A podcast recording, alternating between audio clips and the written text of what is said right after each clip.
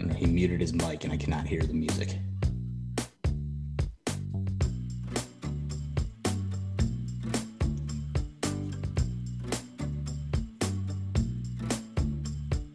Beer with the boys. Beer, beer, beer, beer, boys. Beer with the boys. Meet the boys.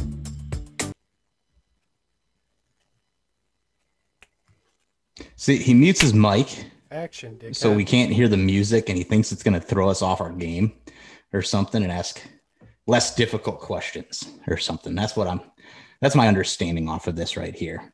But welcome, ladies and gentlemen. It is we're recording this on Tuesday, December twenty second, and uh, if you saw our Instagram and Facebook post earlier today, Santa Claus has some special gifts for uh, for all of you these next two weeks.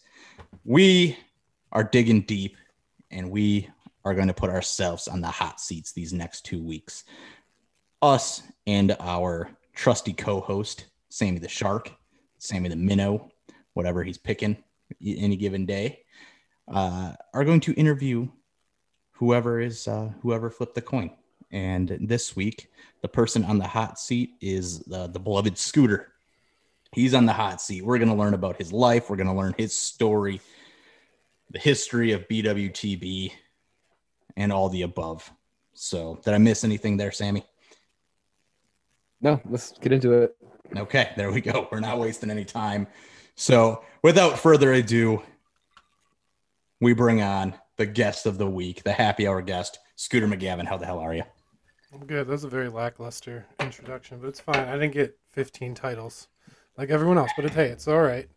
Um, and that wasn't to, to throw you off your game. That was literally just to make it feel more official for myself. So So, is to put you on your game. yeah, to put me get me Okay. in the zone. well, all right.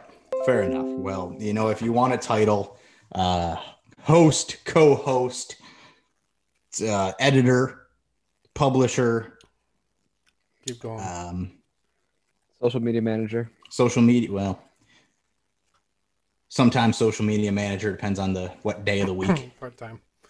Part-time social media manager, uh, caretaker of the mascot in Lacey, and Basement dweller and football picks. basement dweller in football picks. the bottom feeder. I was doing um, just fine until you showed up, Sam. Just fine. you gotta switch the whole thing up on me, which So yeah, get into we, we'll get into that when we have our pick'em show. But this week, even though it is a holiday week, and even though next week's a holiday week, we're still going to get you three episodes a week, all on the regular days, regular scheduled programming. It's just fucks with our production and our, our recording. So, first question, the question everybody is wondering: What the hell are you drinking? Kirkland brand vintage 2017. That was a good year. That was a good year. Uh, Chardonnay. Because I Did opened it. and I whole got down? Yeah. Because it was like I drank some of it yesterday, and I got yelled at to have to finish most of it today. So How far? How far along are you here? I don't know. It's half. That's a family-sized bottle. You, you drinking it with some ice and a little skinny cigarette? Yep. Out of my Yoda mug. Baby Yoda mug. Good God, That's what I'm Alright. drinking. It, it's wine's too damn easy to drink. I tell you. It will. It's just grape juice, and then all of a sudden you're drunk. So, good times. That's fair. How much have you had today? But this is my first glass. So. Okay, so we're just getting into it. Yeah. Fair enough. Fair enough. Sammy, what are you Just wait. drinking? What are you bringing to the table? Um, I bought myself a little uh, birthday whiskey yesterday or two days ago, and um, and I got a Maker's Mark uh, 46, which is uh, one of their varieties that they uh, age a little bit extra with some French oak staves, and it's delicious. All right, we, we on the rocks. We neat. Um, we drank it neat yesterday.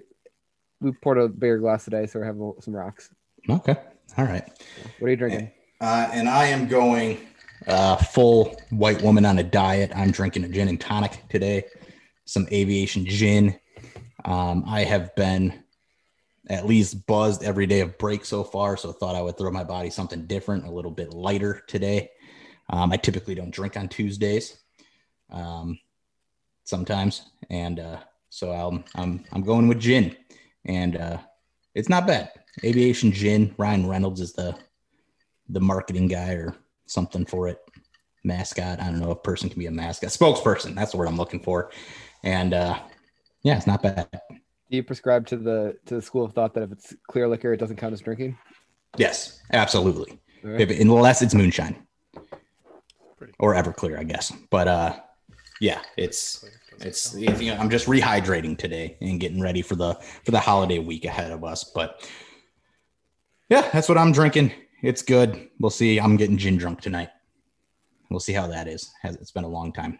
But uh, what questions do you got, Sammy? Let's let's get it going here. I think you know. First, I'm not. You know, I've, I've listened to. I would say, I'd say a good fifty percent of the of the episodes you guys have put out over the last year or so, and um, I don't know if this has ever been addressed, but I, I just I'd like to kind of fill in the gaps of everyone else's knowledge of um, how how'd you get here, Germ? Like, well, we know you guys went to school together, to to original hosts, and um, but how'd you choose the college you did? What you know, what happened before that, and what happened after college? What's your story? So way back when, it was the May of 1993, I came out. Um, yeah. So basically, my college Head first or C-section? C-section. Nice. Weird question to ask, but all right. Actually, there's not not that weird of a question. There's science behind stuff like that. um, but yeah. So how I chose my chose Lakeland um, is I was basically choosing a school based on their wrestling team because every school you go to has the best uh, education program you ever ha- heard of. Um, 'cause that's what I wanted to go into and study. Um, the amount of times I've heard we have a, one of the best uh, education programs out there is ridiculous. I tell you, everyone says it's like the best cup of coffee in the world. Everyone has the best education program in the world. Um, so yeah, that that kind of like went out the window because everyone's saying theirs is so good. Like whatever, uh, makes sense. Um, but the one thing that uh, really sold me about Lakeland um, was when I did visit for like wrestling and different things like that. Um, it didn't seem like it was a used car salesman trying to sell me this college, um, telling me it's going to run real good for for at least another ten years.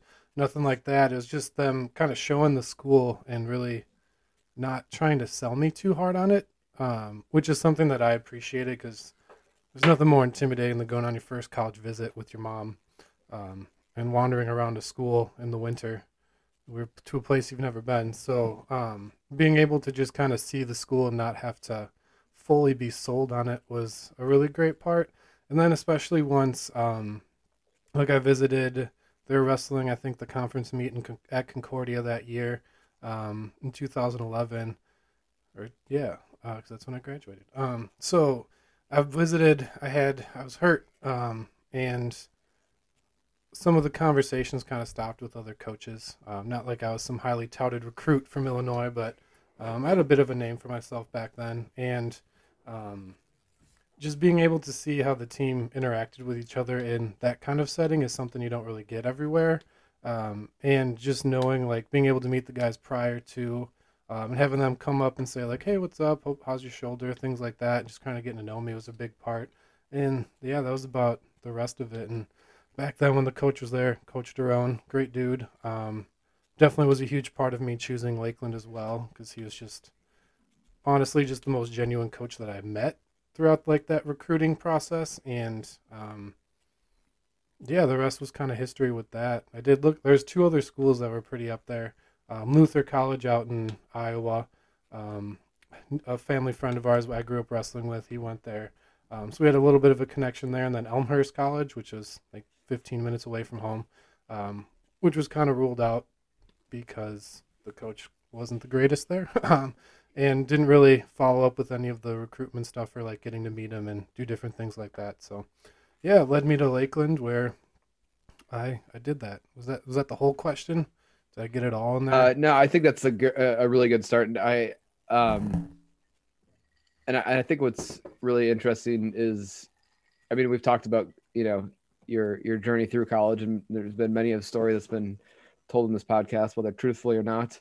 Um, we'll leave that for another day. Uh, but you've uh, y- you've you've done a lot since Lakeland. Um, yeah. and you've I I think you've um, from the outside, you know, looking in, um, I, you know, college Germ was was a really cool person and one thing, but you've you've really transformed into a a completely I would not say different person, but I would say you've you've just transformed into a a, a, um, a better version of yourself, and I say fairly quickly. And I guess if you could walk us through what uh, what you've done since college and that your kind of um, your growth since college, and that'd be interesting for the for the Yeah. listeners.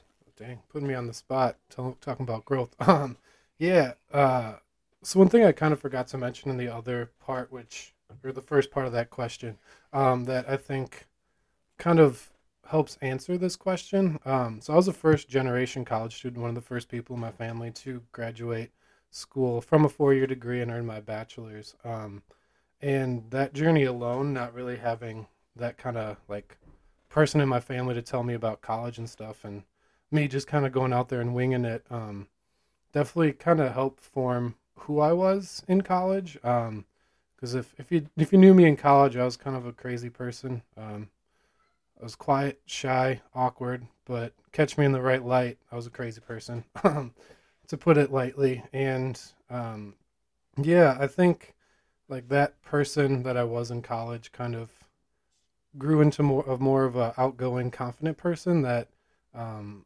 that really helped me after school um, because I graduated with a biology degree, and unless you're planning to go to grad school, you can't really do anything with a biology degree. Uh, it's just a piece of paper that's there that says you graduated college. So I really had no no idea what I was going to do. I just started working right away, picked up a, a job at a moving company, and kind of just started grinding it out from there. And uh, was working two jobs while coaching wrestling, so pretty much three jobs. Um, and then on top of that, trying to like boost my GPA for grad school and different things like that. Um, but yeah, so I think I had to grow up pretty fast after graduating college uh, because you get to have fun and there's less responsibilities, especially when you're kind of in school. You just have to worry about school, your grades, and uh, keeping your mental health all right. And um, that was definitely something that I had to to refigure out once I got out of school. Um, because I was living, we were, me and um, J Dog, Jake, whatever, whatever the hell we're calling him today. um, but we uh, we lived together like after sophomore year, every day, like for two, two the last two years of college, um, even the summers and everything, we were roommates. Um, so we it was kind of a no brainer for us to to live together. Um, at that time, we were both. Uh, well, he was still dating his now wife Hannah. Um, I was dating another girl that was at Stevens Point, so we didn't have anyone else to live with. Um, so we ended up uh, to moving in together, and um, something that we'll definitely talk about in the next episode, the different cross examination episode, is uh, we both kind of went through some some changes there. Uh, I was like more of a, a blue collar, hard working, nose to the grindstone guy, and uh, our buddy J Dog over here was was being I don't know what persona that was at the time, but he was working with the Bucks doing uh doing that kind of stuff out in Milwaukee. Um, and like it was kind of in that time where I kind of really had to figure out what the hell I was going to do next, because working two jobs, waiting tables, and at a moving company was not not at all what I wanted to do at that time. I mean, sure it was paying the bills, and I guess I was staying in pretty good shape doing that, but it, it wasn't for me, um, and I knew that. So um, it I started applying to different jobs. Uh, I think I applied to Lakeland like twice in that time period, just trying to get get something um, that was more related to something I wanted to do because I figured out I wanted to work uh, as some sort of like education or case management where I'm working with people trying to trying to make a difference in communities either in Milwaukee, in Port Washington, in Sheboygan, anywhere I could. Um, 'cause that's really where my passion was with teaching. Uh, was to kind of be in those different areas and actually work with people to to kind of re to to use my passion in a positive way because I know um, another like whole different wormhole I could go down um, with like inner city schools and different funding like that. There's they just need those passionate people, and that's really where uh, my passion was driven from for that because I had some pretty awesome teachers in that time. Um, but then I was introduced to College Possible through uh, J Dog uh, once he was actually back working at Lakeland, um, and that was kind of it. That was really like the the big stepping stone for me, um, where I was able to really like dive into something that like I I wanted to do, and I think that was definitely one of the coolest places that I could have done it. Um, because the I went in, I was the first like I, that was the first year of a position that was just created, so there's no written rules of how this was supposed to be done. We kind of just figured it out on our own and got to be creative, and that was something that really like helped me. And then um, doing another term of service, uh, and if you're not familiar with AmeriCorps, it's basically like the Peace Corps, but strictly in American borders, doing different work in different communities. Uh, and you get paid pretty much nothing to do that job, but you get there's a couple other perks that are pretty cool. But um, yeah, like being able to do that um, was definitely a huge a huge way for me to kind of grow professionally and find out like I could do this because I really really got that chance to like figure out what I wanted to do and I guess I'm still a 27 year old who doesn't know what the hell he wants to do, but that definitely helped me push me in the right direction.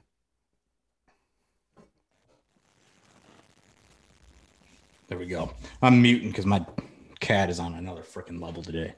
Um, but that's the, that's the life story right there. As as far as we're aware, and obviously there's a lot more that we could get deeper in, and maybe we will. But um, throughout, yeah, let's let's talk let's talk this. So you came to Lakeland as a, as an education major. Your your Yeah. goal Mm-hmm. when you step foot on that campus and when you're looking at schools, be a high school biology teacher, wrestling coach, the whole nine yards right there. Um, and what was it, junior year, senior year? One of the. Probably around sophomore year, if I if I know what you're talking about. Yeah. And pretty much got faced with the fact that that wasn't as much of a possibility as we wanted it to be at that time. Um, not because it wasn't possible, but because it was going to add a couple more semesters, if not years, uh, to uh, to graduation, and that's you know not something that anybody wants to do either. Um, so at that time, that's when we were living together, and that's when we were we were roommates. Um, and at that point, you know, close, not new roommates or anything. We were we were pretty close at that time. Um, from my point of view, although it was upsetting, it came across as nothing really ever missed a beat. Um, it was just back at it, and and you know at least you know the the persona that was brought up is that you know we're just on to the next thing. We're you know, moving forward, and whether it hurt or not, um, we we we ain't gonna dwell on it. And I think that in our lives together was the first moment of me seeing your resilience. I know there were plenty of opportunities before that that I didn't get to personally witness when when it was happening um, of resilience. But talk about that that moment uh, a little bit more and and sort of where that resilience comes from and and just how, how you responded to it and, and how it you know got you to the success that you're at now. Yeah. Um. so, not to put blame on anyone or anything like that, but uh, being that like first generation college student, where people where I the only people I had or knew to trust were the people on campus, um, especially when talking about different things like what's my next step, what should I do here, and um, in that time I didn't necessarily have the the best academic advisor um, that suited what my goals were.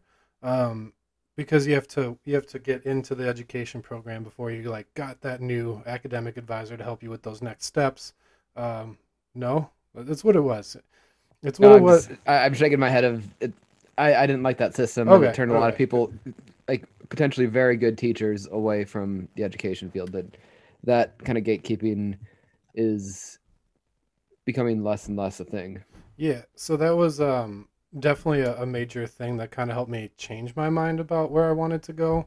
Um, the main thing that really, like, I guess was eye opening or, or put that big roadblock up that I just wasn't be able to get past without extra years or extra money or ex- extra whatever at that time was the damn praxis test. Now, I- if you know me, I'm not a good test taker. Um, school for me has always been just a struggle in general with different things from staying focused or um, being able to study or prepare because those were just things that I never had like the opportunity to to observe done well in my home growing up. Um, which is no shot at my parents or anything. They're both busy. Uh, a lot of other things going on when I was younger as well. Um, that just didn't really instill great school habits for myself. And if I could go back, I'd kick myself in the head and be like, "Hey, study harder."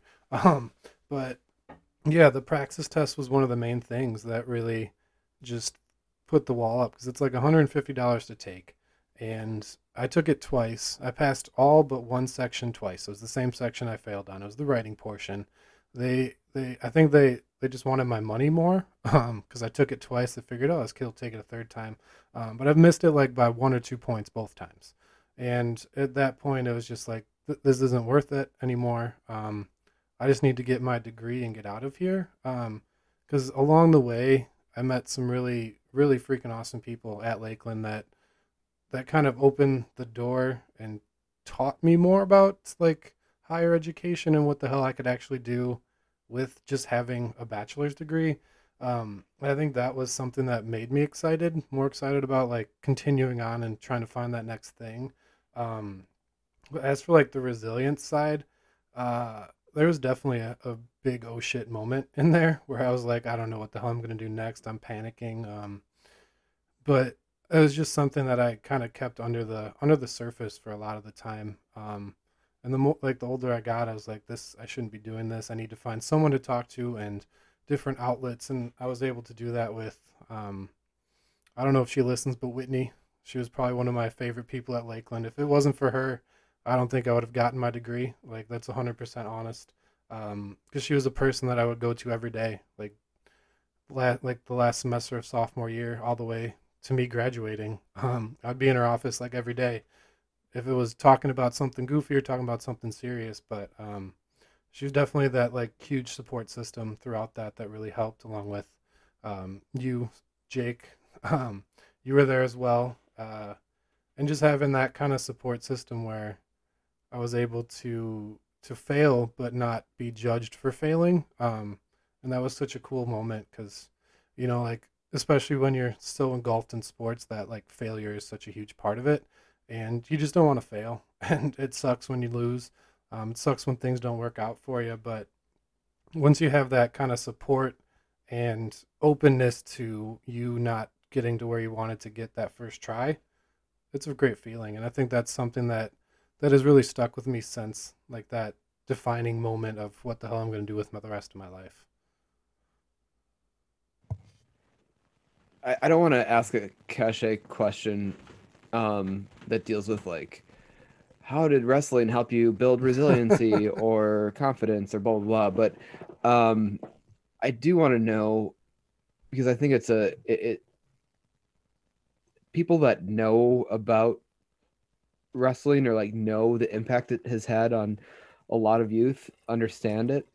Um, I don't want to pretend like I'm one of those people, but I, I there's a lot of people in my life that have been impacted by wrestling positively, and so I feel like I I'm not a not completely an outsider. Um, but I guess I, I want to know uh, more about the impact you had on 16, 17, 18 year olds in Milwaukee when you're working for College Possible and what kind of lessons you took from wrestling to help you um, engage and help those kids um, reach their potential or reach their ceiling at that one point point in their lives um, that you were helping them try to get to?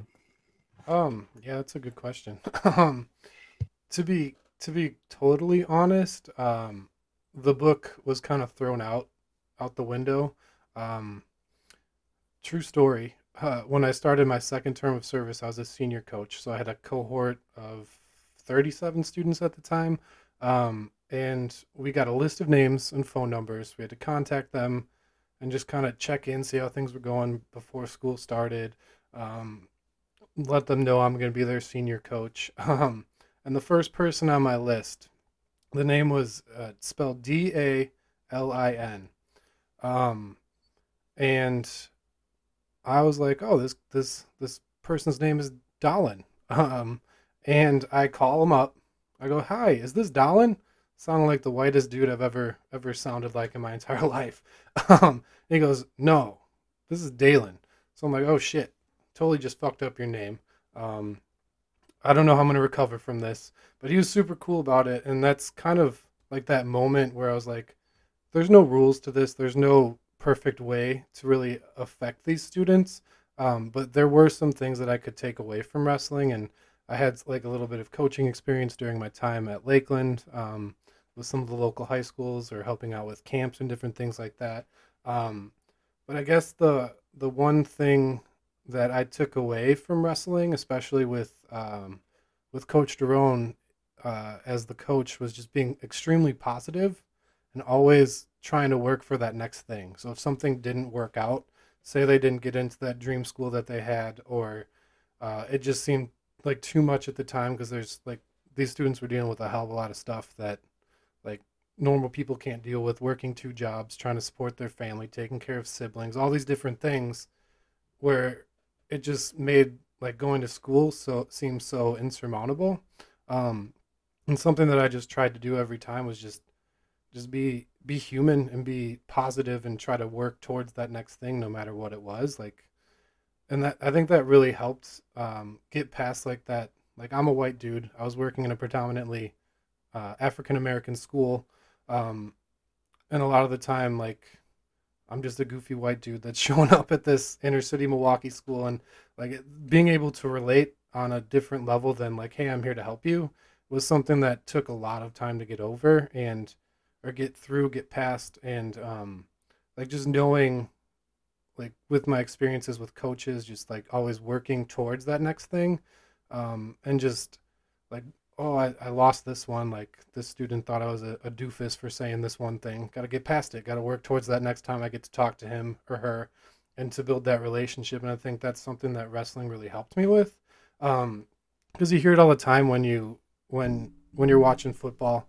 Guys got to have short memories. You know, throw an interception, got to get back out there that next drive and and play and perform.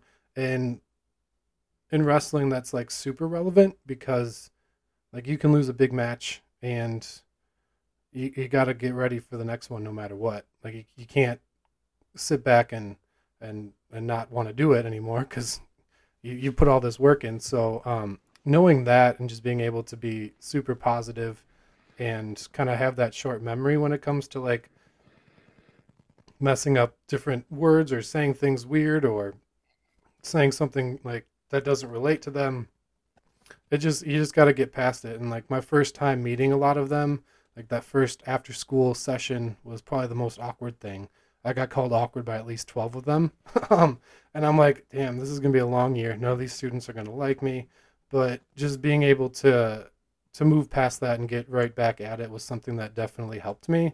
And that is something that wrestling kind of instilled because by the end of the year, um, Jake can attest to this because he visited. I could barely get these students out of this room to like go to class because they just didn't want to leave. They just wanted to hang out and have a good time and just like talk about their futures and stuff. And it was really awesome. Um, so yeah, just being able to like short memory, stay positive, and always trying to find that next thing to work towards. Um, I think really helped me in that position. Mm. I think sometimes you're awkward, like not just your awkwardness, like the collective your like awkwardness in general can be like deflating like internally, but mm-hmm. sometimes it can really communicate your like vulnerability or like you're like wanting to like um help or engage and some and so sometimes like I always think like oh man you really f- flub that or you know whatever the situation right. is and uh but sometimes if you're on the opposite side and you're and and someone is awkward to you or but you understand their intentions like it can mean that they're vulnerable and that they really care. And so I, I, I think perhaps maybe some of those kids latched onto you because uh that initial awkwardness you know kind of communicated that hey I, I don't know you know I, I, I i'm not pretending to know where you're coming from and but we're all going to work towards the same goal here. And and maybe that that helped a little bit yeah being an awkward person for 27 years of your life you, you learn to live with it and really grow and use that as one of your strengths because there's still times i catch myself being super awkward and i'm just like well that's all right it'll, it'll be all right next time so absolutely All right. So the next couple questions I have. Um, How's Are that gonna- gin, Jake? what? How's that gin going for you? I need a new drink pretty soon. Um, but the next couple questions here are going to be very. Um, you're going to ask you to recall some memories, and uh, and and and and such. So memories that mean something to you. Okay. um, based on on things that I've that well that anybody could see um, that that are important to you. So um, first and foremost, we'll start with wrestling. Uh, obviously, wrestling is continues to be an important part in your life. Um, you've wrestled for the vast majority of your life. It continues to to be a role in your life.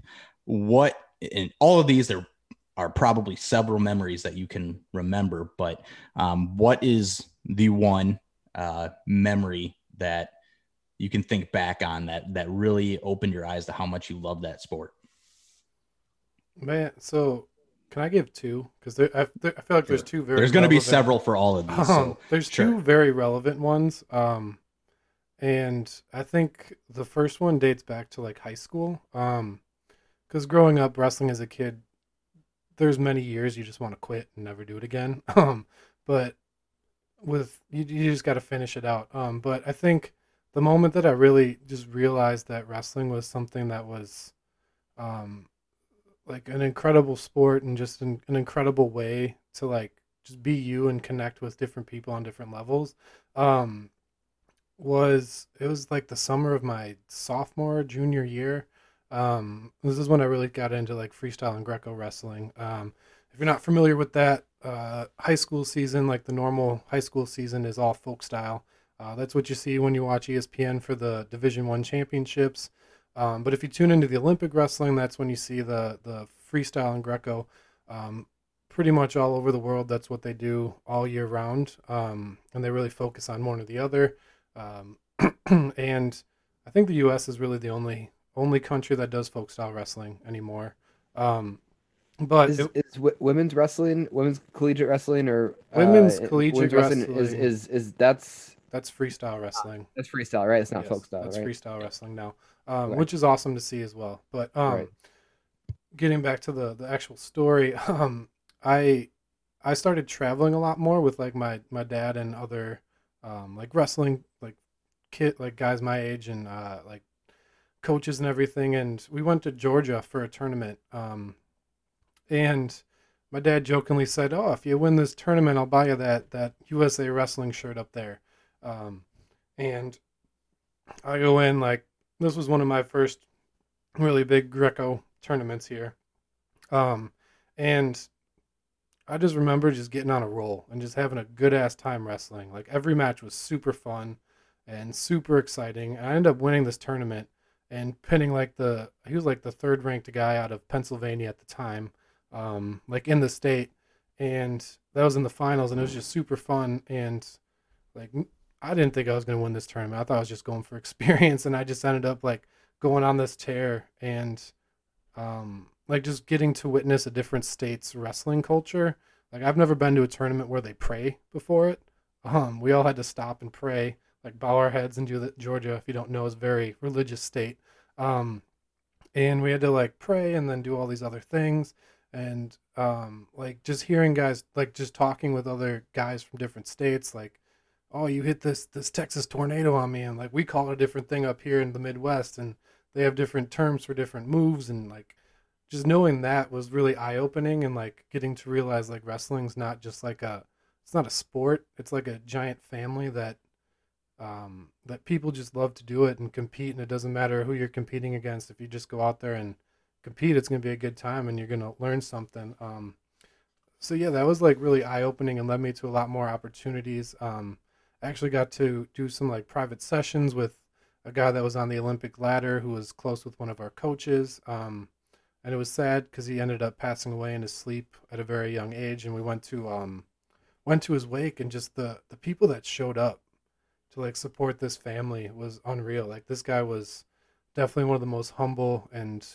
just appreciative guys of the sport. Like to take his time out and spend time with a couple of high schoolers just training it and wrestling was it was incredible. Um it's something that i'll never forget and i try to try to remember in those like tougher days. Now coaching, um, which leads me to my like next most memorable thing, um, and that's definitely was this past uh, this past year, um, watching guys that we coached uh, when they were mid- middle schoolers, um, watching them one win the regional, um, which was hasn't been done in Port for quite some time, to my understanding, um, and be really close to winning conference as well.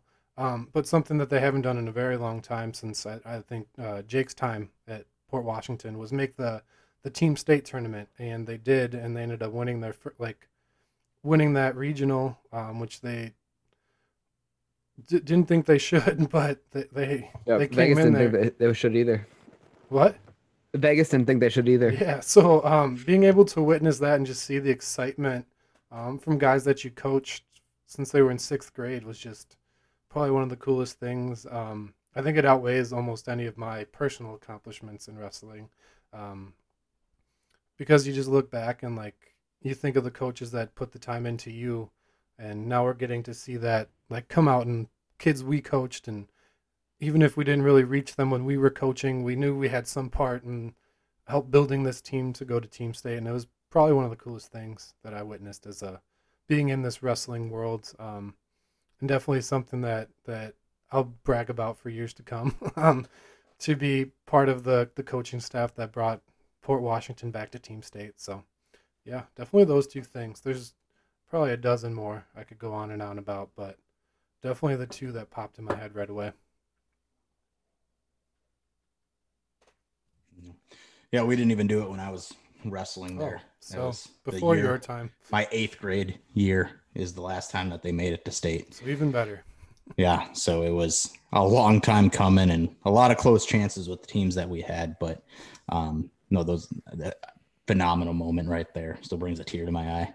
Um, seeing that and seeing all those guys jumping out of their the chairs and us all falling out of the stands. It was a, great. a wonderful snowy night. It was a hell of a Yes. hell of a drive there, but uh, um, well worth it. So, um, so secondly, and these are in no particular order based of uh, thank you. Uh, no particular order uh, of importance by any means, but obviously, at least since graduation, it's been a little bit more obvious. I think it was certainly obvious before it then, but uh, helping people um, is an Mhm. important aspect of your life. So, what was that moment that helped you realize that that is what you wanted to do for the rest of your life? Um, whether that be with College Possible or or you know another moment before that. But what was that moment that helped you realize that that was your path? Um, I think the the first time that I started to realize it was when I was at College Possible. Um, the Dream Big Dinner. Sam, I don't know if you recall this, but you you grilled me with a lot of questions that night related to College Possible and the work we do, um, and just kind of getting an insider's point of view, I guess, to that. That was my understanding. Um, you had a notebook, you were jotting down notes. It was pretty cool. He knew what he was doing. he just wouldn't tell anybody else. Yeah, it, it was. we it- all knew. so that that kind of sparked it um and i think continuing to work with lakeland because there's two specific students um that really come to mind that are currently at lakeland um i don't know if i should say that but i'm, I'm guessing you You could guess Who's their first names? huh you it's, say the first it's elijah and uh stanisha Who are those? Huh? Who are those guys? We don't know them at all. With me. All right. um, but yeah, um, so they were two that were really hard to get through in the beginning of the year, and uh, for whatever reason, there was like a, a switch that flipped in it in them, um, and they I couldn't get rid of those two to save my life. They would just always be there, and um, what really did it was Lakeland, and it was crazy to think like, oh, at this tiny school. Um, that's always described to me as in the middle of cornfields. You're just driving down a country road, and boom, there's the college. Um, so getting those two to to buy into it was really uh, rewarding for me, knowing that I could share like going to Lakeland with them as well as uh, getting them just excited to go to school and getting to see them now uh, like on Facebook posting things and like just being super excited about what's going on at Lakeland is is by far one of the best things that that continues to to like ring in my ears and just be like, yeah, that this is where I belong. Um, because uh, to, to be honest, I, I approached Elijah a few times in the hallway um, at Riverside, and he'd always tell me he's coming. He's, he'll stop by after school. He'll stop by during lunch. Uh, never would, and um, for whatever reason, he just showed up one day, and I brought up Lakeland. I'm like, this is a really cool school. I went here. I really enjoyed it. And all of a sudden, like, he's like, oh shit, this is super cool. I really want to go here. I want to do all these visits, do all these things. And this was like when the co-op program was really catching some catching some some grip here and getting some wind in its sails to get going. And uh, like just telling them like, yeah, you can work, you can have super low debt, and you can be like ready to go into the workforce and just bragging about where I went to school um, and just seeing that excitement was definitely a super defining moment. Um, that still, like, if I'm down or just not knowing, like, why the hell I'm going to work today, that's something that I just continue to think about. And there's definitely a lot of other students um, that I did work with that that's still true. Um, and I could definitely go into more about that, but uh, but yeah, that's definitely one of the the major ones that still sticks with me. That's a really interesting notion. The you know the those moments that you have to will yourself to think about to motivate yourself or to realize that no, this is the type of impact that you can have on people mm-hmm. that because you have, and it it was obviously very special to you and very and probably even more special to, to them. Um, but I, I was also kind of trying to formulate this question in my head. Um, about you know, it could be for both of you, so we might have to repeat this question um, next week for for for J Dog. Um,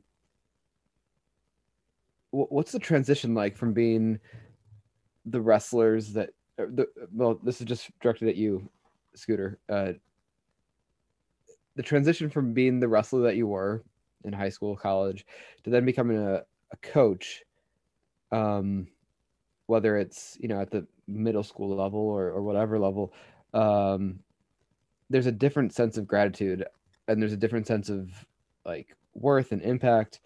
Um could you could you uh try to describe that transformation from being like the the coach to the coach?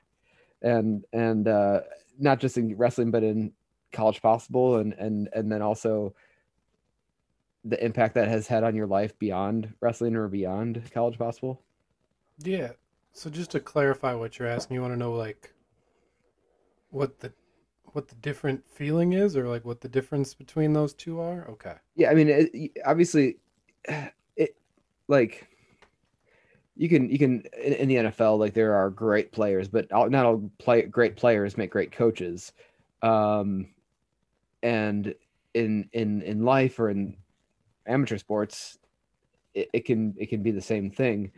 Um, so I guess that transformation from being a coach and like if there were things that you learned along the way to becoming a better coach, um, and maybe what those things were, but then also how coaching has impacted your life that you didn't think it might have impacted your life. Like kind of okay. Uh, going back to the thing you said about like sometimes not when I get out of bed, I think about the impact I had on other kids, like other people, like Elijah or Sanisha you talking about earlier. Yeah. Um. So definitely like the one saying that I hate is if you can't play, you coach or whatever. If you can't do, you teach. Um, because that's something that's just not super true in wrestling. Um, I think it takes, when we're specifically talking about wrestling, I think it takes someone that's definitely been through the ringer, been through a lot within that sport, and has been super involved in it. Because um, it takes a lot to to show up and coach middle schoolers. Let me tell you, they're uh, definitely a wily bunch, and you never know what kind of what eh, what mindset they're going to be in when you show up. Um, but when it comes to wrestling, like transitioning from athlete to coach, it, it doesn't seem too difficult. Um, mainly because I've had a lot of close mentors within the sport of wrestling that really like you just take things from them. And if you listen to any like coach now or any wrestler, really like in a like super successful wrestler or not even um, that successful, just been in the sport for a long time, there's always that consistency within. I've had a really close coach throughout my whole life, or in high school, I just had this one coach that I really like built this strong bond with, and I think that's something that um, I definitely wanted to keep within myself when I started coaching. Um, to not just be the wrestling coach, but to be someone that these kids can go to when something comes up or when something really um, is bothering them, so we can kind of work with them to build. Just because like wrestling's not just a sport; it's really like a lifestyle that another cliche about wrestling where you just gotta it's it's one of those things that just it doesn't end when you leave the room. It's something that is continuous throughout your whole life. Um and the some of the most humble most appreciative people that you meet are going to be wrestlers and that's something that i've always tried to like represent within coaching. And yeah there's definitely days where you're just pissed off and upset with how things are going at practice because kids are doing whatever. Uh, but just remembering that like yeah i definitely did this when i was a kid um, and how how your coaches at that time reacted um, definitely has helped me kind of transition into that um, and things that i've taken away that i honestly thought i never would while coaching um, honestly was being able to actually build that bond with with some of these athletes that we do work with um, because seeing them wrestle in high school is probably one of the coolest things that we'll ever get to do. And fingers crossed, we get a few to get to watch that we get to watch in, high, in college um, and compete at higher levels than high school. Um, but just seeing them be able to compete and just like watching them do things that you feel like you've instilled on them is probably one of the things that I never thought would happen because I thought we were just two college dudes. We're going to come in here, we're going to coach, teach these kids some moves, and, and and that was it. And now it's evolved into so much more. Like we're both uh, like the head coaches now. We're taking control of this kids program. Something we never thought would happen. Like personally, I didn't. Uh, J Dog, you might think differently, but um, I knew that was always a goal. But I just never thought it was something that was going to happen because we're in this small town coaching. like there's so many people that have been involved in Port Washington wrestling so much longer than I have. Um, and just being welcomed into that community was super cool um, and just being able to know that the impact that we're making on not only the kids program but the high school program is something that hopefully will last for a while um, and really bring some success. But um, to relate it more towards a, a professional side of things with like college possible um, honestly working at college possible really opened my eyes into just knowing that i can really work with a lot of different demographics of people um, because I I've never really like to be totally honest never been to a school where you have to walk through metal detectors every day to go into. Um, you have to do different things like I it, it's just a different world for me and that was definitely eye opening and something that is going to stick with me for a lot longer. Um, I remember a specific training where we talked about like our scope and how we view the world and how we view different people and like who's in our inner circles and we like wrote down names and like and looking at it i'm like okay yeah i see my scopes a lot a lot thinner a lot more focused. Um, but by the time i finished working with college possible um, a joke they like to make is we definitely drank the kool-aid you know?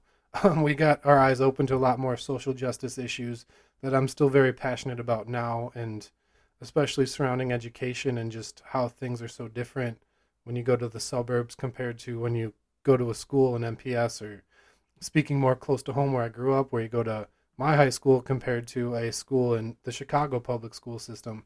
Like it's just a world of difference. And um, that's something that has really stuck with me. And I really try to to personify when I when I talk to people because when people have different views, it's so hard to to like have them relate to what these students are going through. Like, yeah, my school just like speaking directly with Port Washington, they just got renovated. They got this huge addition with this huge um, music hall with a huge uh, field house with a brand new wrestling room, brand new basketball, all these different things. But you go to a school that's uh, located at, like that's an MPS school, they're not getting these things, and it, they're using old textbooks. They have computers that barely work.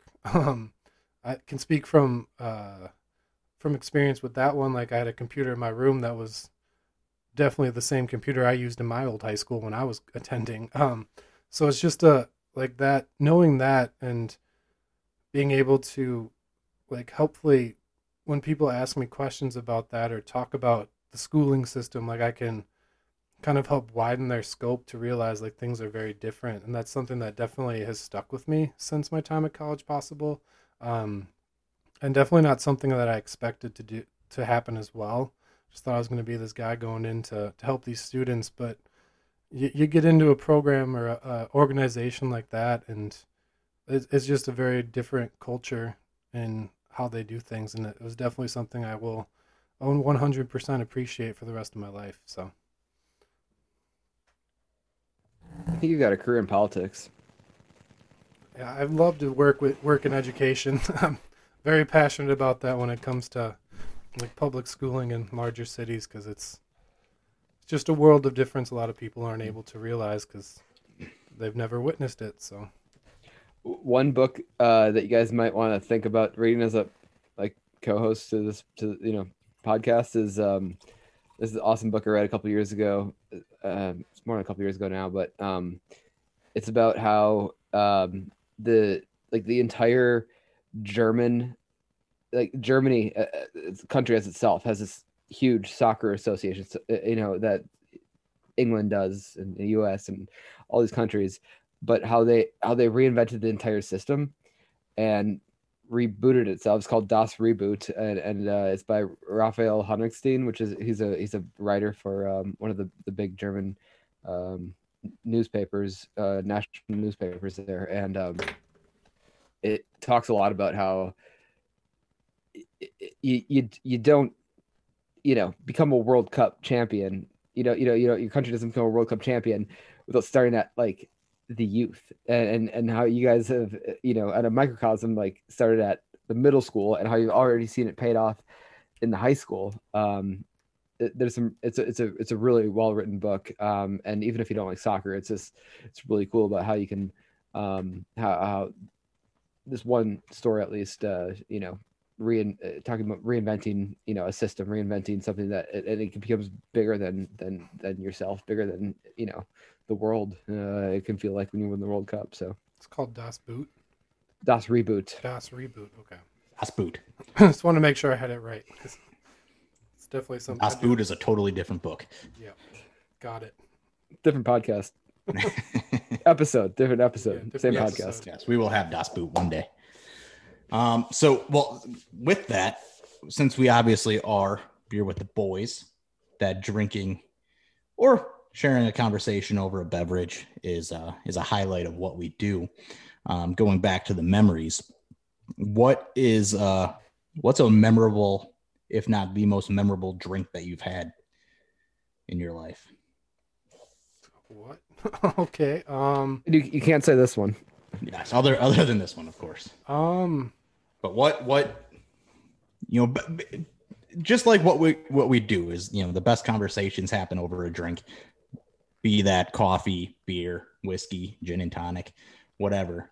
What is uh or you know even if it's if whether it's a conversation or experience, what is a what is that beer? What is that that that drink um experience that you've had that you uh you may never forget. You might not have forget remembered it the morning after, but you remember it now. Um. I'd say um my first beer with my dad actually. Um. For for many personal reasons that I don't ever think I'll get into on this podcast, but um, yeah, uh, it's just it was just one thing that always stuck with me because, um, yeah. Can I just leave it at that for now? was it a Pabst Blue Ribbon I honestly I don't I don't remember the exact beer, but um, yeah, just being able to share that beer with my dad because it was a really cool experience. I think honestly one of the first times we ever like shared a beer out at a bar um, was going to the Eagles concert in Milwaukee. Um, damn because he's a huge Eagles fan. Um, my brother takes credit for that. So, um, but yeah, going out to to uh, it was uh, who's on third. Uh, we went there for Great beer place. and wings, and went to the Eagles concert. And I think it was the first beer that I bought my dad out was on that night, and it was a really cool experience just to to share not only the music and kind of witness one of the greatest bands of all time um, perform, and yeah, just being able to share that with them uh, was definitely a very special time for us. So Yeah, yeah. I mean, it, it for somebody that that that knows a little bit deeper. Of course, it's you know very, and and I'm sure it comes across that to somebody who who doesn't. Very very few words Mhm. that give up a a ton of meaning and and and and and such. So well done. Um, and then my my final memory, maybe my final memory question. who knows? Um, for the for the sake of the podcast as well. Um, and out of curiosity uh, on top of that but what is that what was that memory that made you realize that we were going to be as good of friends as we actually are not just we're friends but when he realized that you know this this is uh one of those friendships that that is going to be you know knock on wood uh, a lifetime sort of friendship Um, man, the one that comes directly to mind uh, was that first summer we lived together. Actually, the first time we like actually lived together, lived together. Um, and we were definitely slumming it at that time. Um, in the the best sense of slumming it. We were living in probably the crappiest place we've ever lived in at the time. Um, windows held together with saran wrap yeah, windows held together with saran wrap. We took showers in a bin to save water um, because apparently the water bill was billed based on what goes down the drain, which I still Yep. don't believe that's true. only Um, sometimes together yeah, um, not Wait, showering so when, do- when does that become a bath? um, when the bin gets full. but uh, definitely that time because I remember we were definitely super like scrapped for cash because we were paying like most of our money went to rent. Um, we had issues with our roommate at the time, uh, mainly caused by me, which I didn't even know that I caused at the time. Um, but the one, the one like really defining moment that kind of like settled it I was like, shit, this is gonna work out for us. Um, was actually when we went to Walmart. You bought the new Madden at the time. I bought the new NCAA football game at the time. And we would just sit there and take turns on the game. That was it. You'd play a couple games. I'd sit there and watch. I'd play a couple games. You'd sit there and watch. And the night just went on. We had had a couple beers worked on our, our core three papers and just had a good time. And I think like looking back, like that was just such a simple time for both of us where we just found such simple joys in playing Madden or NCAA and just having fun. Like we never there's never an argument of like, oh, who's gonna get the first game? It was just like, oh, you wanna play first? Go ahead. That's fine. I'm gonna sit here, have a beer, and watch you play. Um, and I think that was just such a super cool moment. I don't know why, but I just felt super at home and at peace in that time. And I knew it was like, all right, this guy's pretty cool. We're definitely going to live together for a long time. and basically be a, a legal partnership, which I don't think, we, I hope we don't have to do anything with the, with the courts for that. So, I haven't gotten any notification yet, but well, that's good. Cause yeah, Yeah. that's, that's definitely one of the, like those times where Common law. we, yeah, we didn't. Have, I don't think we had internet. We didn't have cable. All we had was a couple TVs and an Xbox 360. yep. And that was and a it. rubber and a Rubbermaid to bathe in. yeah. Uh, well, our roommate told us she lived there over like the school year and told us this is how it works. So we're like, all right, whatever. We did dishes in like a, a bucket. So when the Then water the was dirty, outside. dump the bucket outside. Wait, what, what? Did the roommate do anything weird with the water that you guys used, or? No. Uh, Okay. We had to dump. Well, we fi- we we life hacked it because we would go work out and lift weights like after work, so we would just shower at school, so we didn't have to worry about it. Yeah. Um, and that that's how we got around it. So definitely like that summer really sparked the flower of our friendship The for me personally. I don't the know. water and the fertilizer, and I think that was the last NCAA game to come out too. Yeah. R.I.P. to that series. Is Denard Um, Robinson on the cover? Yep. And I, I can Um, remember I was super excited to buy it because Denard was on the cover. Just because of Denard. yep. Uh, and Jacksonville running back, huh? Mm-hmm. For two years. I don't know. offensive weapon. He coaches there now, so it's fine. Yeah, nice. Um, this is my last question. It's a two-part question, so I'm gonna need to hear the answer first. Uh, what's the longest time you guys have spent away from each other, whether it's in communication or physically? When we lived together, Like what? No, like just since your friendship started.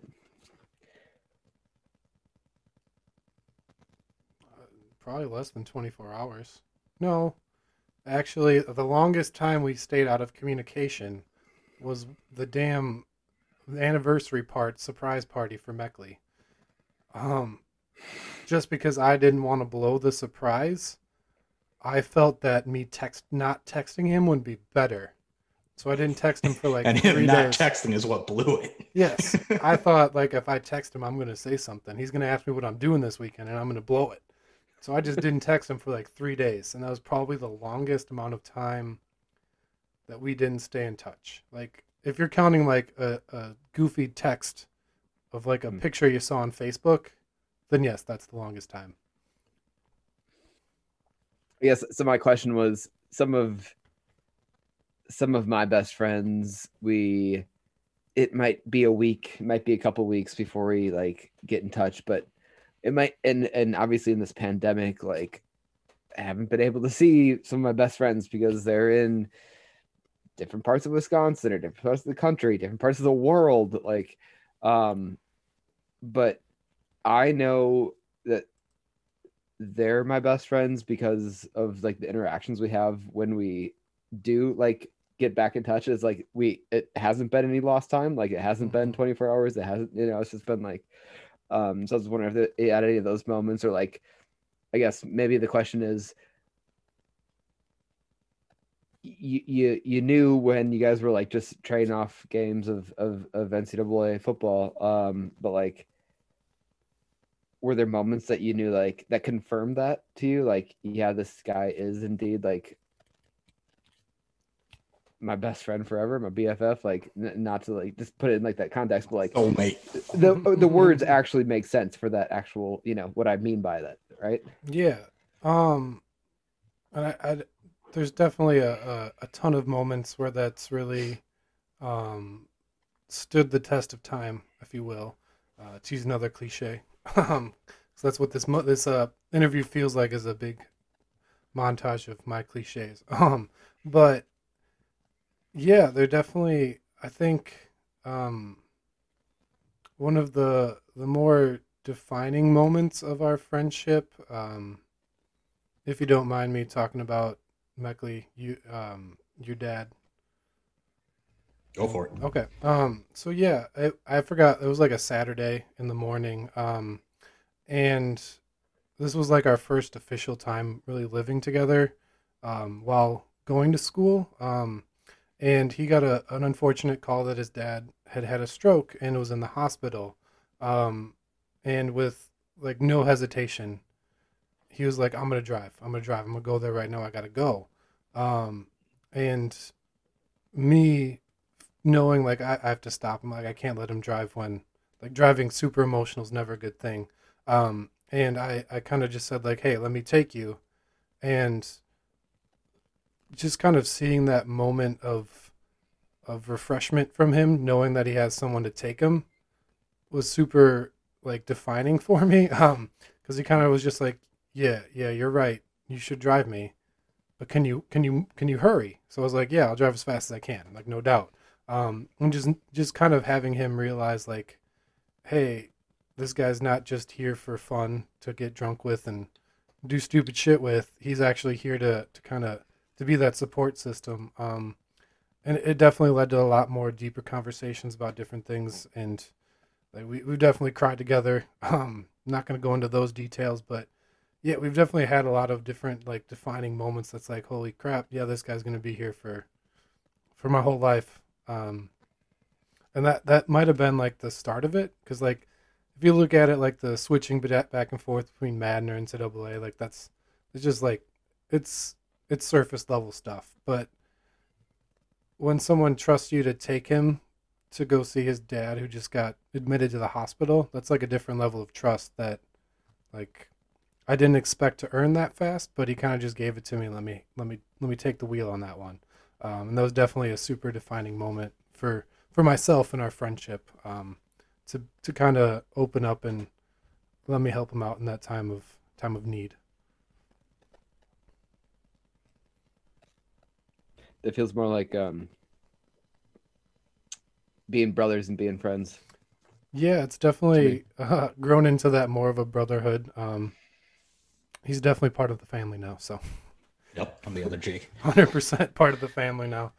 Yeah, and the and the and the same goes. If uh, if your grandparents ask about him, then uh, then it's it's Yeah. part of the family. Definitely. And uh, no, that's you know pretty much spot on right there. And and I'll just just I won't share any particular stories. You know, just with the chance that perhaps it's a question next week. Um, but I think my you know in in in, response to your statement earlier, Sam, with there being friends that you cannot talk to for for a while and you still know they're they're you know they're going to be best friends with you um i think everybody has those you know i i certainly have mine i know germ has his and you know anybody has those um my and i and i no doubt feel that if that was the relationship that that germ and i would want that that could absolutely be the case we just never have needed to to have that type of relationship because whenever we see something funny, we our our response is to to send that to the other Mhm. person. Um, so I sort of see it as as I mean, each friendship that you have with somebody is completely different, and um, and you know, there's there's some friends that are are are are, are like that, and some of the best friends that you ever have. I mean, three, four out of the five people that stood up in my wedding are more that type of people that I know they're going to be there at all times, but you know, it's not going to be an everyday texting sort of thing. Some more than others, but you know, I can text them once every two months or give them a call, and we know damn well that it's going to jump right back from from from day one. Um, and and the relationship that I that I have with with with Germ here is just it's just a little bit different. We don't have to have that. Um, you know, when you know we just we see something funny or we see something we get want to get something off of our, our our our chest we know that we can just text each other and and it's somebody that i you know just look forward to talking through you know talking to throughout the day and if that makes it you know uh, a domestic partnership right in, in in that sense. And, and i think that does play a big role with it is that this is somebody that i lived with for a long time. Um and and i at least on my side of things i didn't grow up with any siblings. My parents were were definitely present in my life, but um, a lot of my hanging out time was outside with a stick hitting a tree. And uh, you know, I didn't have the friends from the. I grew up in the middle of the country. I didn't have the friends from the neighborhood to talk all the time. Um, so this was my first experience having a, a sibling, and Yeah. and, uh, and and having a brother. So Let me tell you, Steph is shocked at how much we text.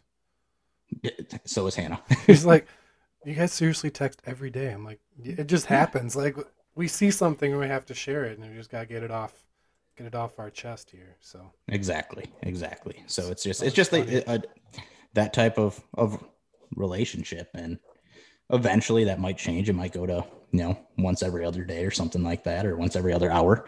Um, but one of the we'll start with that. But uh, at the end of the day, um, it's just a it's just a different type of relationship. We don't need to talk all the time. I don't feel that whatsoever. Um, like sometimes you feel in a relationship that you need to be talking 24 7 for it to be a relationship. I don't feel that And this. Is just There's no pressure, man. yeah, it's just somebody I want to be talking to, and Is um, it because you guys shared ba- bathwater? we shared bathwater. Yeah, shared a Um, lot of things. But we uh, yeah. So it's a it's a it's a it's a unique friendship for not many people get the opportunity to have, but ones that that that do totally get it. Shall we flip the interview over to? Yeah, so that was time. What what what questions do you have for us? oh, I gotta ask you guys questions.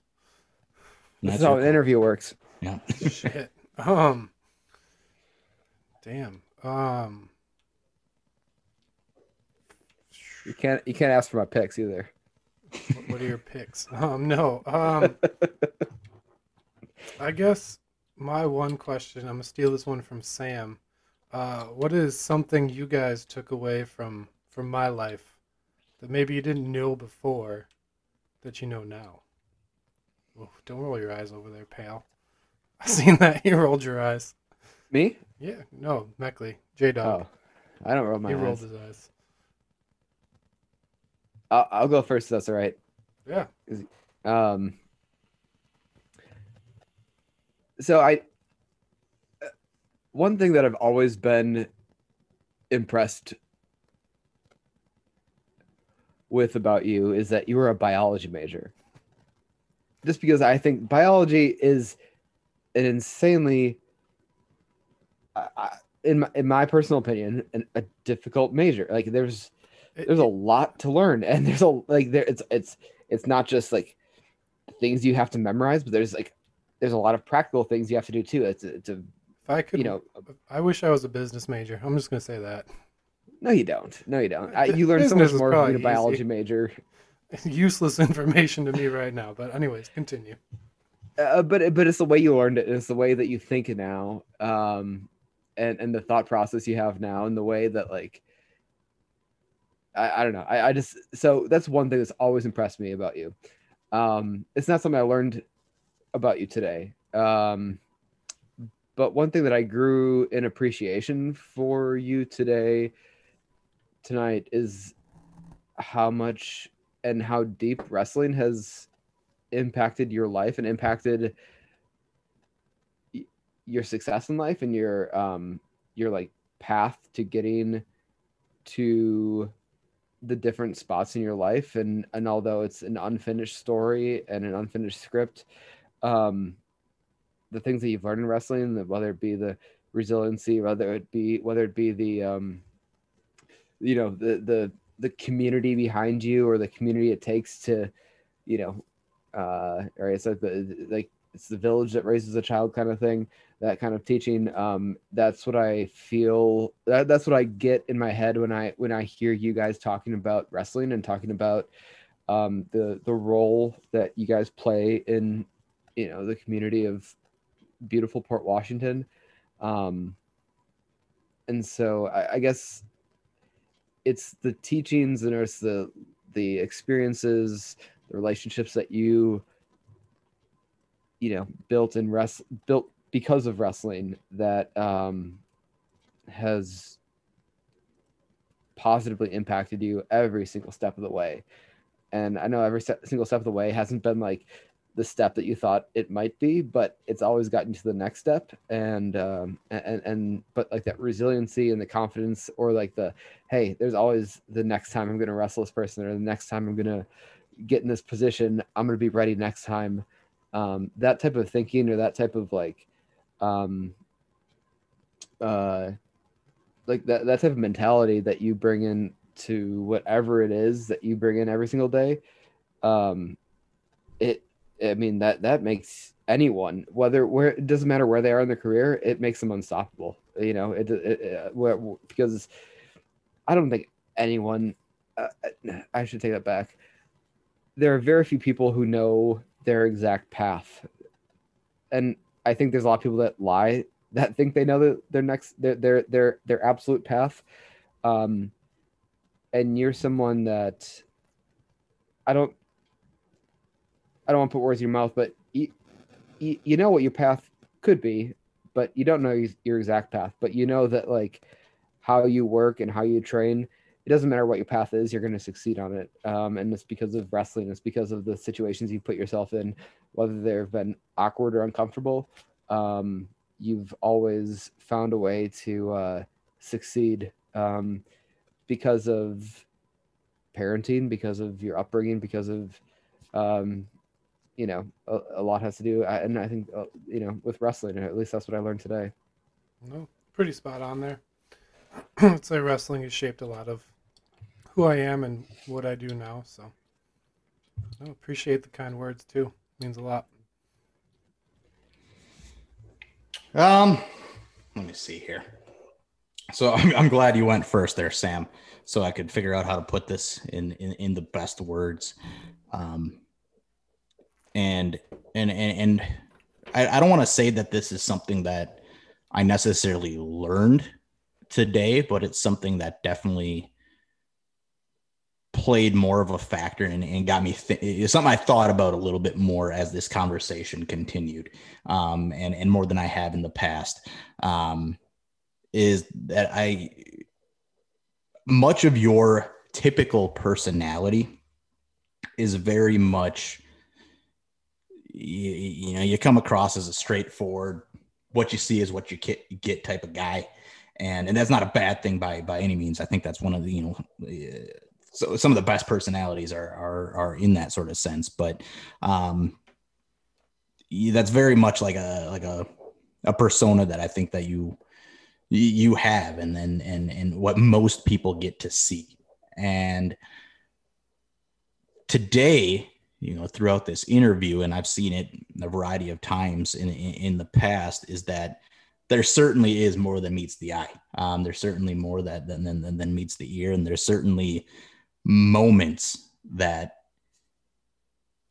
isn't quite what you see is what you get and is, is much deeper for you and affect you at a mo- much deeper level.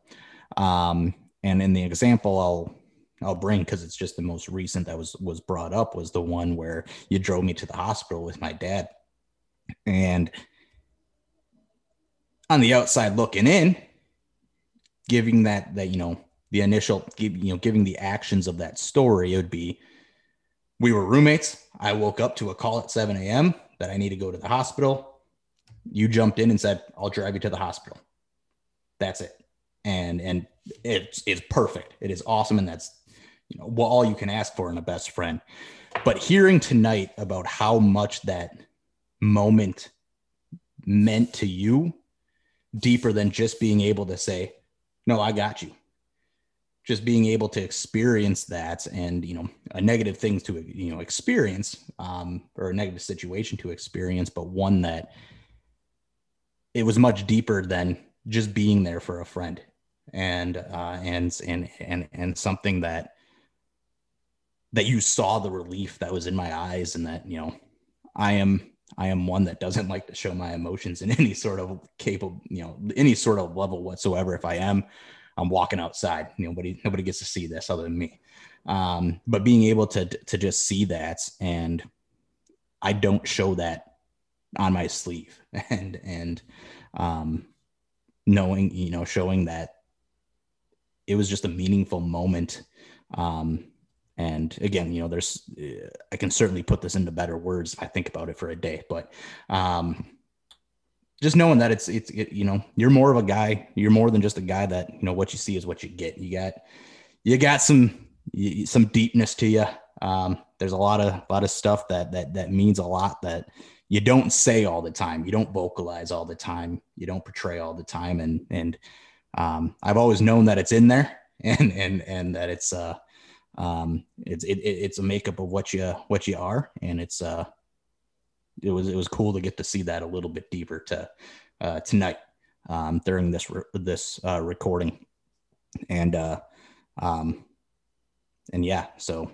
it's something that I always knew, but you you, you sealed, you notarized it tonight. So um, well done. yeah. Um, but uh, but yeah, that's that's that's what I have. What else? Any other questions? I do have one more, but just to kind of to to thank you guys for that. Um, it was definitely something I came into being on the hot seat, if you will. Um, was trying to be more vulnerable because that's something that I, I don't do ever. if you know me, I'm a I'm exactly what you describe me as. Is you, you get what you see. Um, but if you really get to know me, there's a lot a lot more to me, and there's very few people that get to kind of see that side of me. Um, yeah. So I really did challenge myself to be more vulnerable with my answers and stuff today. Um, so I just do appreciate both you guys kind of recognizing that and uh, showing a little more appreciation towards that side of me. Um, but to kind of lighten the mood towards the end of this interview, um, on a scale of one to five stars, how good was my best man speech at your wedding? Because honestly, it was a big giant blur to me. So I just got to know. I will say, I, I, will let Sam give the official ratings on this. I will say, since I was sitting right there and I was 98% in the bag at that time, and that whole day was kind of a blur to me, I give it a solid four and a half, five stars. There were moments that made me tear up. There were moments that made me laugh. There was a moments that had somebody in the crowd yell, fuck yeah, uh, once, once or twice, I believe. I believe that was coming from Sam's table. Um, but uh, No, Sam's I- table, not, Sam, not Sam's Sam. tape. I said, Sam, I'm saying Sam's tape. I, what I believe, what I believe to have happened. I didn't hear any of Um, that. I just give it a, a solid uh, four and a half, five. The only four and a half is I think that one time somebody in the back said we can't hear you, so that's why I take away half a star. That's fine. That's understandable. I don't I don't take that away. The the acoustics of uh of, of the barn. Um I also think that was someone just fucking around in the back.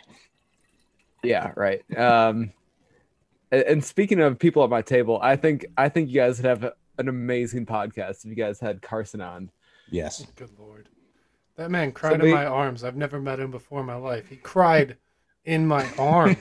He had an emotional night. He just had an emotional night. in my arms. I've met this guy He- once in he- my he saw true love with Jake Meckley and, and, and his beautiful wife.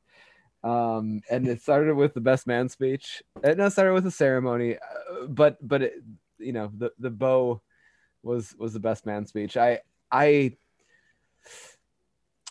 I don't know. Oh, um, If it makes you feel It- better, I was kind of drunk when I wrote it, so I, no, I guess this is just a commentary on myself. Like there, I, I know that there are some people, um, and you guys might, I, you guys might be these people that remember word for word lines from movies, or like you do not remember a word for word from my speech, do you? no, no, but okay, good. and- and I'm not sitting that- there I'm- replaying this whole speech. like, and no, no, Jesus I, I, I don't like, I don't remember, I don't like, I don't remember lines from movies. I, the, the only lines from movies I can remember, like, you know, you know, like Luke, I am your father.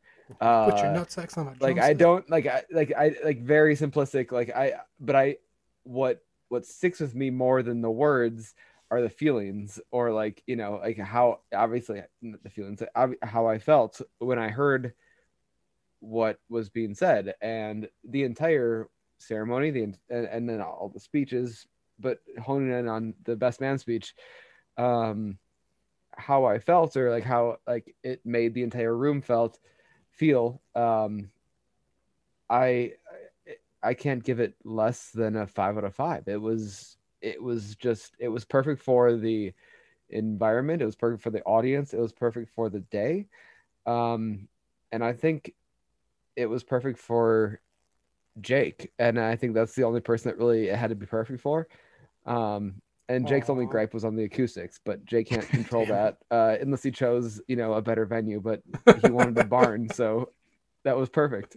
Nothing better than a barn Shots fired. with the Um, doors wide open. Uh, the there there was one speech, and I I know I, I gave you a perfect score, um, but there was one speech that was better, and that was when Jake Meckley took the microphone and just yelled at the entire entire Don't audience fucking and said, my whiskey. "Don't touch my whiskey! It's in this room." like gave the specifics to where it was, uh, which I don't think it was there anymore. I think it was with you guys, but I know it was gone after that. just reprimanded the entire room. But it didn't it didn't take down the mood of of the of the day of the the magnitude of the moment. It just said, "Hey, Jake's serious about his whiskey. Let's not touch it. Let's have a good time." And and everyone did. And then and then Carson, you know, was emotional and he was very excited about everything. That was a wonderful time. Good day. I just remember the look in specific Why ha- people's eyes. Why hasn't Hannah been on the you know been interviewed yet? She will be. She will be. Um, I just remember the spe- the specific looks in people's eyes. Um, neither you, you guys, but there are people that I see routinely during Christmas or Thanksgiving. Because Jerm was a little too close and I was a little too far. So you just couldn't look at this. But maybe. And and I there's two things that I remember. I remember your table applauding me at that moment. And I'm like, all right, I'm not that stupid. And I remember looking at particular people and then noticing or realizing how serious I was at that moment and be like, holy shit, we've never seen Jake like this before. Let's stay the fuck away from that area and not whiskey ever.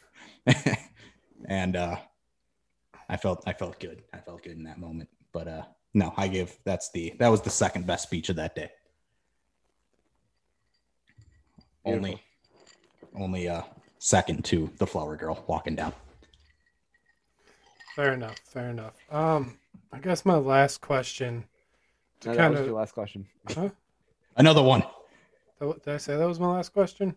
Yeah, but keep it coming. You know how this works. Um, my Just last. remember, we're gonna we're gonna grill Meckley next one. Yeah. So I was, I was saving the good ones for then. That's um, my last question to kind of bring in, like the, I guess the the theme of this interview, um, which kind of seemed like, of how sports related to your life and how it's kind of built you to be who you are. Um, I guess this one might be more for you, Sam, um, since we didn't get to that in your interview. But I'm guessing we'll get it get to it in your interview, um, Jake. Uh, is there any specific like moment in sports that kind of defined who you are, or kind of defined a part of who you are now? So I've been I've been painted on this podcast as a, uh mediocre golfer, Which you are. and I'm I'm not we a call it how, how we see it. Yeah. I'm not a, see I'm it. not a professional golfer. Um, I think it'd probably be a, a some good content for the listeners um, if we would you know film us golfing, maybe a round.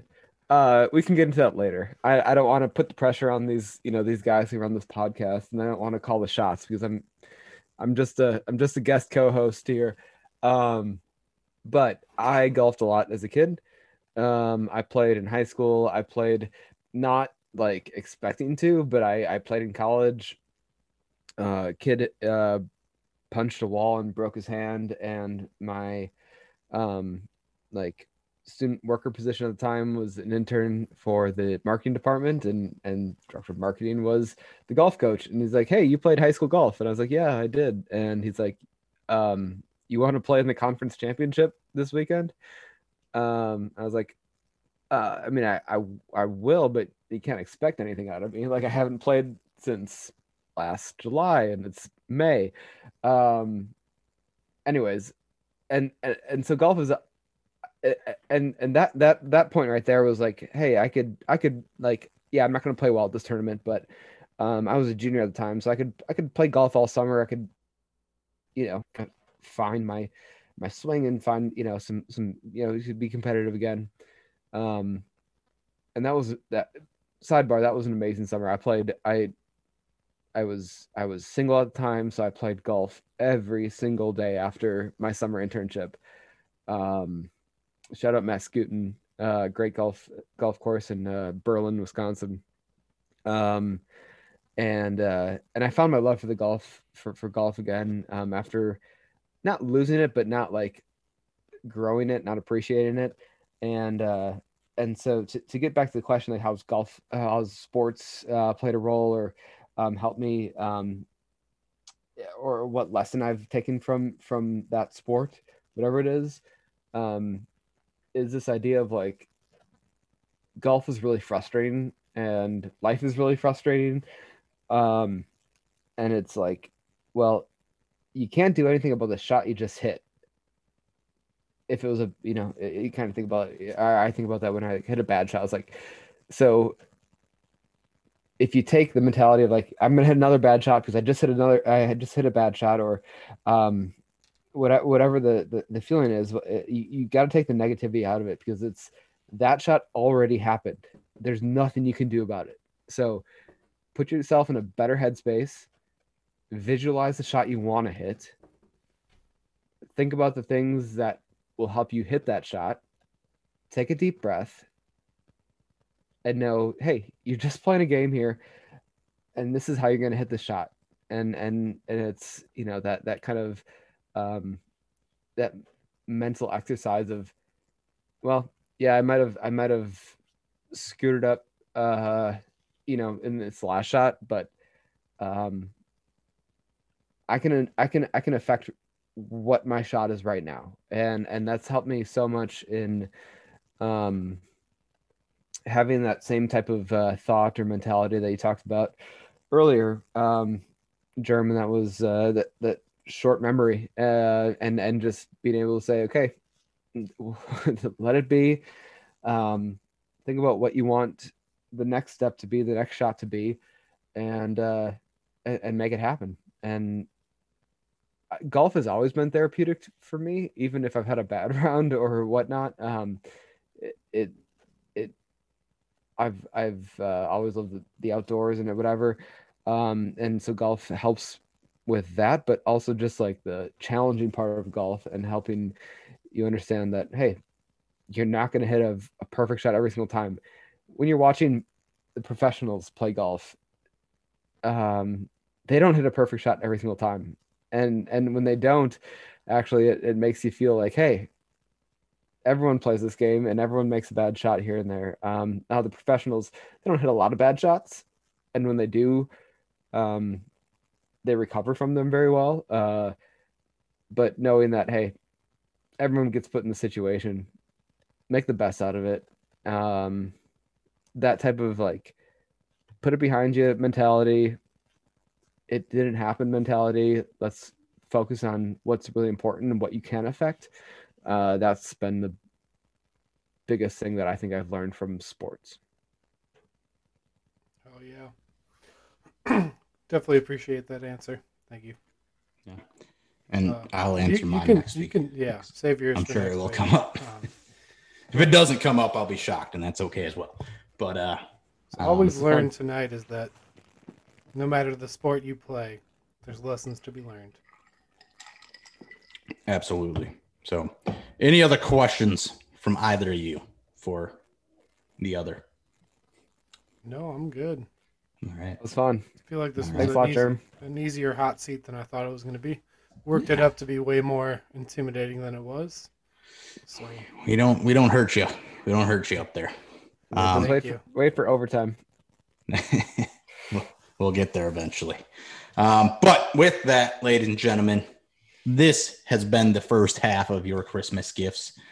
Uh, the happy hour with Jeremy, the Scoots. My real name. The Jeremy. Don't hear that very often. I ain't gonna put your last name on here yet. it's fine. You can do um, it. We're, we gotta own it up to it, man. Yeah, it it like it's weird when I say Jeremy. I don't, I don't like how that right. came. It doesn't feel right me hearing it. Yeah, I don't like that. But nonetheless, this has been great. Um, I you know, although I've I've I've known a lot, I've learned a lot, and uh, you know, excited to continue learning more as this podcast continues to develop and turn into exactly what we want it to be. I feel like we've and learned a lot more about each other doing this than we ever have living together. So well, this forces us to talk it, about it does. things. This forces us to talk shit. and not just play NCAA or Madden. Yeah, true. Which we can use that as well. So, yeah. with that, I have been J Dog. I've been host co-hosted with Sammy the Shark. The scooter was here per usual. Y'all have been amazing. May the beer be with you and also with your souls. We love you. Mwah.